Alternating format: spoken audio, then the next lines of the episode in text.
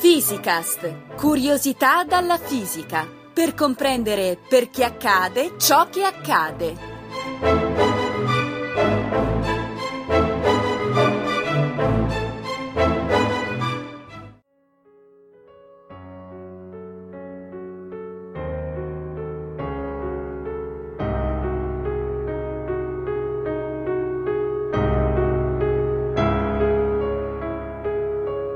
Torniamo a parlare di radioattività con Giovanni Vittorio Pallottino, già docente del Dipartimento di Fisica della Sapienza e autore del libro La radioattività intorno a noi, fra pregiudizi e realtà. Questa volta per occuparci delle centrali nucleari e cominciamo a vedere come funzionano.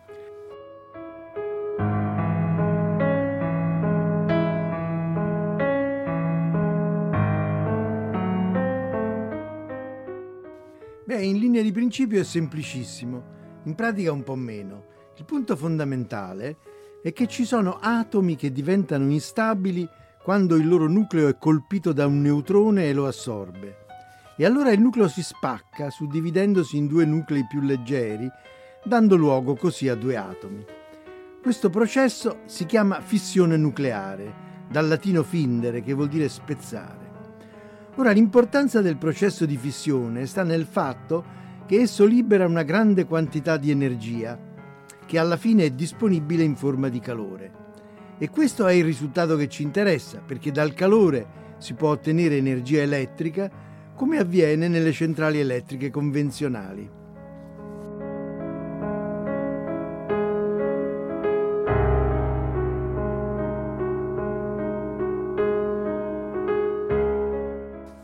Però non si capisce questa energia da dove provenga. Il fatto è che la massa totale dei prodotti della reazione di fissione è un po' minore di quella del nucleo iniziale ed è proprio questa differenza di massa, questa massa perduta, che si trasforma in energia secondo la famosa equazione di Einstein che Gianluca ci ha spiegato alcune puntate fa. Si ha infatti E uguale M per C al quadrato, dove E è l'energia che si libera, M la massa scomparsa nella reazione e C la velocità della luce. E in modo simile a quanto si era detto a proposito dell'energia liberata nel decadimento radioattivo.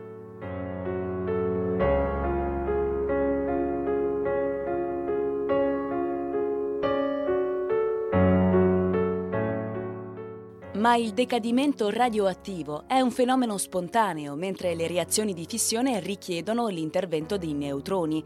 E allora chi ce li fornisce i neutroni? Ecco, il bello è che i neutroni necessari allo sviluppo delle reazioni di fissione ce li producono gratis queste stesse reazioni. Per fissare le idee consideriamo l'uranio duecentotrentacinque, che è usato come combustibile nelle centrali nucleari. E qui ricordiamo che il numeretto duecentotrentacinque rappresenta il totale dei protoni e dei neutroni contenuto nel nucleo di questi particolari atomi. Ora, quando un nucleo di uranio duecentotrentacinque subisce la fissione, assieme ai due nuclei più leggeri si producono anche due o tre neutroni molto veloci, dotati cioè di una considerevole energia cinetica. E sono loro che poi, opportunamente rallentati, andranno a colpire altri nuclei di uranio, provocandone a loro volta la fissione in una reazione a catena.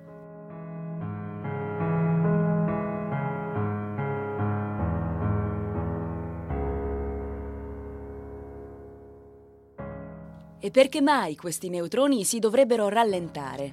Perché se sono troppo veloci sfuggono dai loro bersagli e non possono venire assorbiti. E del resto per rallentarli si fa in modo che essi subiscano una serie di urti contro atomi di altri elementi che non si scindono, nel corso dei quali la loro energia cinetica si trasforma in calore, che come si è detto è il prodotto essenziale delle reazioni di fissione. Si pensi che dalla fissione di appena un grammo di uranio duecentotrentacinque si ottiene la stessa quantità di calore che richiederebbe di bruciare tre tonnellate di carbone. Da questo calore si possono poi ottenere quasi diecimila kilowattora di elettricità, che davvero non è poco. Ora, tornando al rallentamento dei neutroni, i materiali usati a questo scopo nei reattori nucleari sono generalmente acqua o grafite, mm-hmm. che costituiscono il cosiddetto moderatore, chiamato così proprio perché modera la velocità dei neutroni senza però assorbirli. E qui vale la pena di ricordare che la tecnica del rallentamento dei neutroni per aumentarne l'efficacia risale a un'idea di Enrico Fermi, messa in atto nei famosi esperimenti svolti negli anni trenta nel vecchio istituto di fisica di Via Panisperna. È l'idea che condusse Fermi al premio Nobel nel millenovecentotrentotto. Wow!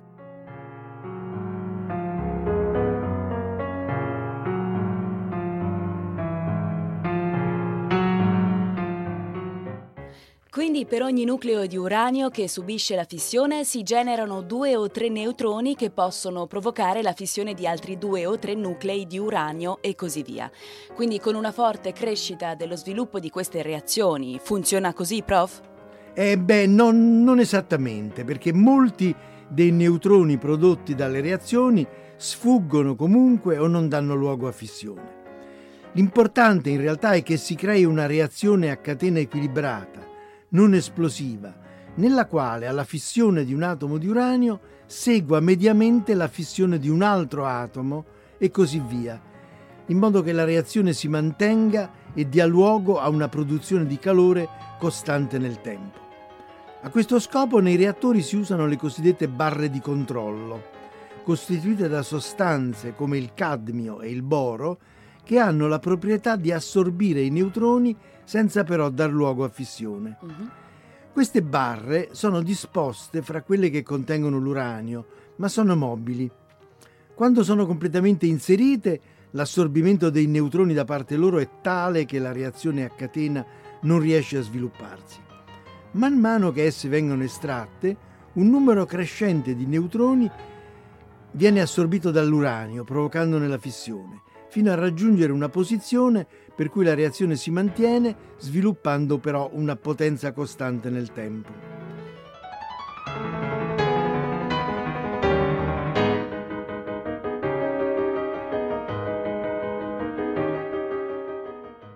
A proposito di uranio, perché si parla di uranio arricchito? Che cosa vuol dire? L'uranio naturale proveniente dalle miniere comprende solo una piccola frazione, lo zero virgola sette per cento di uranio duecentotrentacinque, che come si è detto è la specie atomica comunemente usata come combustibile. Il resto è uranio duecentotrentotto, che non è utilizzabile facilmente. Nei reattori nucleari attualmente più diffusi, perché possa svilupparsi la reazione a catena, occorre usare uranio arricchito, cioè occorre una percentuale maggiore di uranio duecentotrentacinque, una percentuale tra il tre e il cinque per cento. L'arricchimento è un'operazione non facile, dato che le due specie di uranio duecentotrentacinque e duecentotrentotto non possono essere separate per via chimica, perché hanno esattamente le stesse proprietà chimiche. Allora si devono adoperare delle centrifughe che le separano sfruttando le piccolissime differenze fra la densità della specie più pesante, uranio duecentotrentotto, e quella più leggera, uranio duecentotrentacinque. E che altro c'è da dire sui reattori nucleari? Beh, ci sarebbe ancora parecchio, ma vediamo un po' di stringere.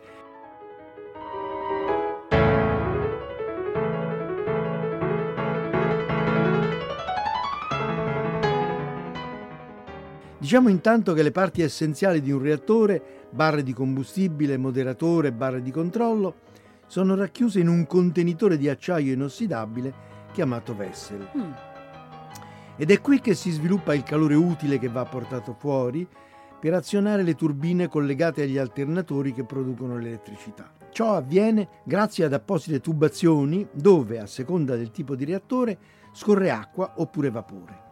Il vessel, a sua volta, si trova all'interno dell'edificio di contenimento, una struttura di cemento armato molto robusta rivestita di acciaio al suo interno e con pareti di oltre un metro di spessore, che ha lo scopo di impedire la fuoriuscita di sostanze radioattive anche nel caso di guasti e al contempo di proteggere il reattore da incidenti di origine esterna, come terremoti o azioni terroristiche.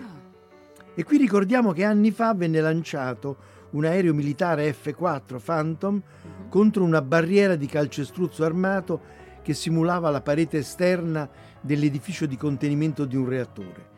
L'aereo si polverizzò, creando nella barriera una lesione di appena sei centimetri.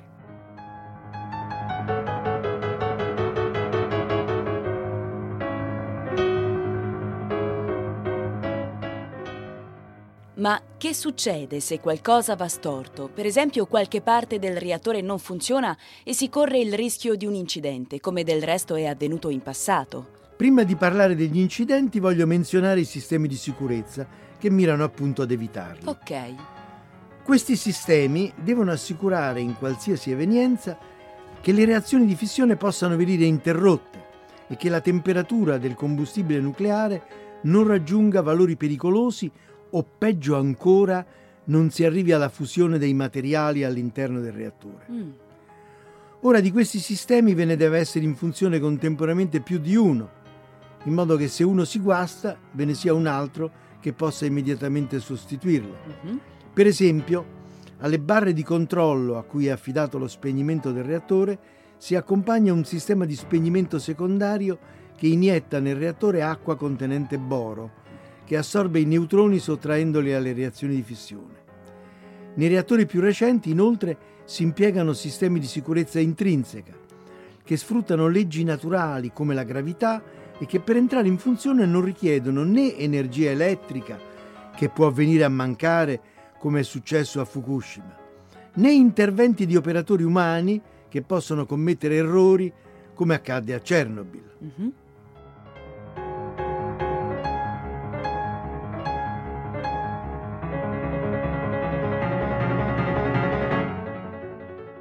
Parliamo allora degli incidenti alle centrali nucleari, gravissimi, con un gran numero di vittime e con una risonanza fortissima nei media e nell'opinione pubblica di tutto il mondo. Incidenti certamente gravissimi per i danni prodotti e per le conseguenze, in particolare per la contaminazione di vaste zone che si sono dovute evacuare e che saranno a lungo inabitabili per l'accumulo al suolo di atomi radioattivi provenienti dai reattori incidentati, prodotti dalle reazioni di fissione. Alcuni di questi vi resteranno a lungo, continuando ad emettere radiazioni beta e gamma, come il cesio centotrentasette, che ha un tempo di dimezzamento di circa trenta anni. Un prodotto di reazione particolarmente pericoloso è poi lo iodio radioattivo, mm. perché tende ad accumularsi nella tiroide, provocando varie malattie, tra cui il cancro. Caspita! Gli incidenti nucleari sono invece da ridimensionare notevolmente per quanto riguarda il numero delle vittime effettivamente accertate. Mm-hmm. Nel caso dell'incidente di Fukushima, per esempio, non si è registrata finora alcuna perdita di vite umane a causa della radioattività. E per il futuro si prevede che potrà verificarsi qualche caso di cancro, peraltro non distinguibile rispetto alla normale incidenza di questo male. Mentre lo tsunami e il terremoto hanno causato oltre ventimila vittime. E proprio lo tsunami fu la causa del disastro nucleare, interrompendo l'alimentazione elettrica delle pompe che dovevano raffreddare il reattore dopo che si era spento automaticamente al momento del terremoto.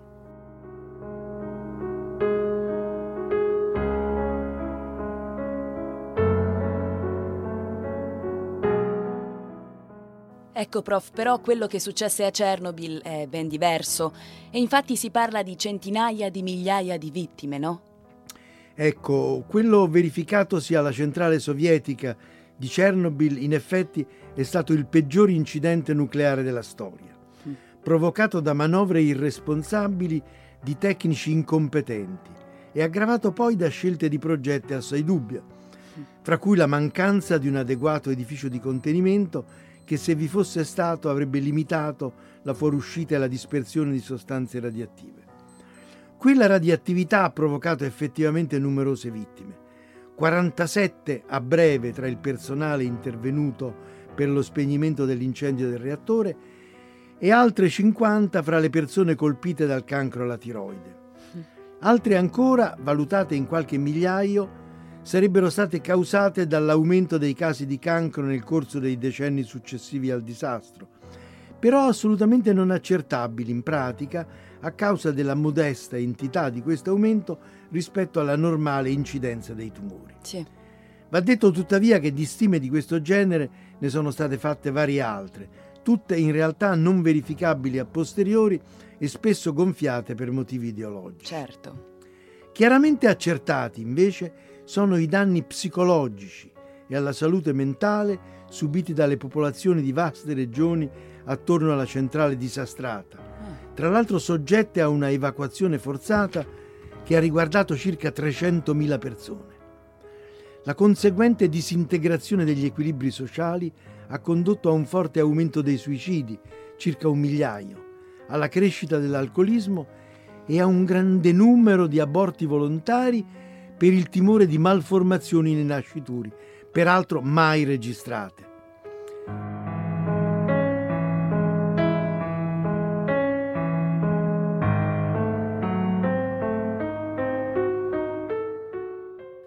Quindi si immagina comunque che tutti questi incidenti abbiano condotto a uno stop del nucleare, giusto?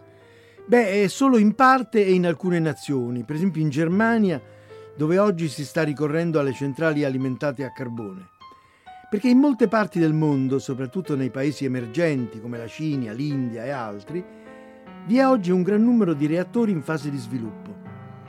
In tutto il mondo attualmente ve ne sono settantadue in costruzione, centosettantaquattro in corso di progettazione, i quali si aggiungono ai quattrocentotrentacinque reattori che sono attualmente in funzione. Caspita. Ora, le ragioni per cui si ricorre, si continua a ricorrere al nucleare sono varie. C'è il vantaggio della continuità di funzionamento nei confronti dell'energia solare ed eolica, uh-huh. che sono aleatorie e intermittenti. Le centrali nucleari, inoltre, a differenza di quelle alimentate da gas o carbone, non emettono l'anidride carbonica, il gas che è considerato responsabile del riscaldamento globale del nostro pianeta. Gli svantaggi riguardano il forte costo iniziale delle centrali nucleari, la lunghezza dei tempi necessari per costruirle e il rischio di gravi incidenti. E quindi però un po' pericolose lo sono, no, prof? Su questo non c'è dubbio, ma quanto pericolose? Mm-hmm. Eh, questo è un punto interessante. In effetti sono stati svolti vari studi comparativi fra le diverse fonti di energia per valutare il numero di morti per unità di energia prodotta. Si è arrivati alla conclusione che la scelta nucleare è una delle meno pericolose per la vita umana. Sembra strano, ma è proprio così, e non è il solo caso in cui la realtà dei fatti contrasta con le opinioni più diffuse.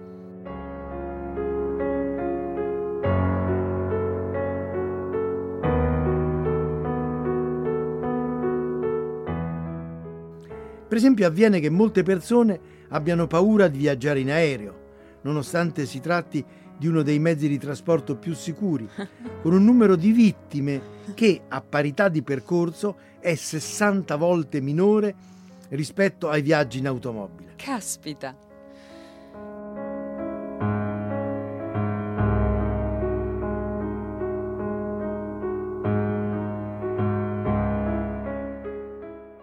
E invece le scorie radioattive. Questo problema appare irrisolto a tutt'oggi, con la conseguenza di lasciare una pericolosa eredità alle generazioni future. Qui bisogna intanto distinguere fra la maggior parte dei rifiuti radioattivi prodotti dalle attività ospedaliere e industriali, che sono gestiti senza difficoltà, ponendoli in siti controllati, fino a che la loro radioattività si riduce a livelli non più pericolosi, e i prodotti delle reazioni di fissione provenienti dai reattori nucleari, la cui pericolosità permane per tempi di molte decine di migliaia di anni. Per questi ultimi, la soluzione che gode di un generale consenso scientifico internazionale consiste nel confinamento geologico, che significa utilizzare siti creati all'interno di strutture rocciose estremamente stabili, per esempio formazioni di granito, in depositi geologici che si trovano a profondità di molte centinaia di metri, come si sta facendo in Svezia. Uh-huh. E qui ricordiamo che sono state proprio le barriere geologiche naturali che hanno impedito nel corso di quasi due miliardi di anni il rilascio verso l'ambiente della radioattività prodotta dalle scorie degli antichi reattori naturali che sono stati individuati nei giacimenti urani di uranio di Oklo in Africa. Questa notizia è veramente curiosa. Hai detto proprio reattori naturali, ma di che si tratta? Si tratta di questo. Circa due miliardi di anni fa, dei giacimenti di uranio che si trovano oggi nel fiume Oklo, nello stato africano del Gabon, furono inondati da acqua e questa svolse il ruolo di moderatore. E allora si poterono innescare delle reazioni di fissione, come avviene nelle centrali nucleari, grazie al fatto che in quel tempo lontano la concentrazione dell'uranio duecentotrentacinque nei giacimenti era decisamente maggiore di quella attuale. Uh-huh. Le reazioni di fissione andarono avanti molto lentamente, con una potenza stimata attorno a cento kilowatt, nel corso di qualche centinaia di migliaia di anni, fino poi ad estinguersi quando la concentrazione dell'uranio duecentotrentacinque divenne insufficiente a mantenere le reazioni a catena. E quindi, per concludere, non solo la radioattività è un fenomeno naturale, sempre presente intorno a noi, ma persino i reattori nucleari si sono trovati in natura.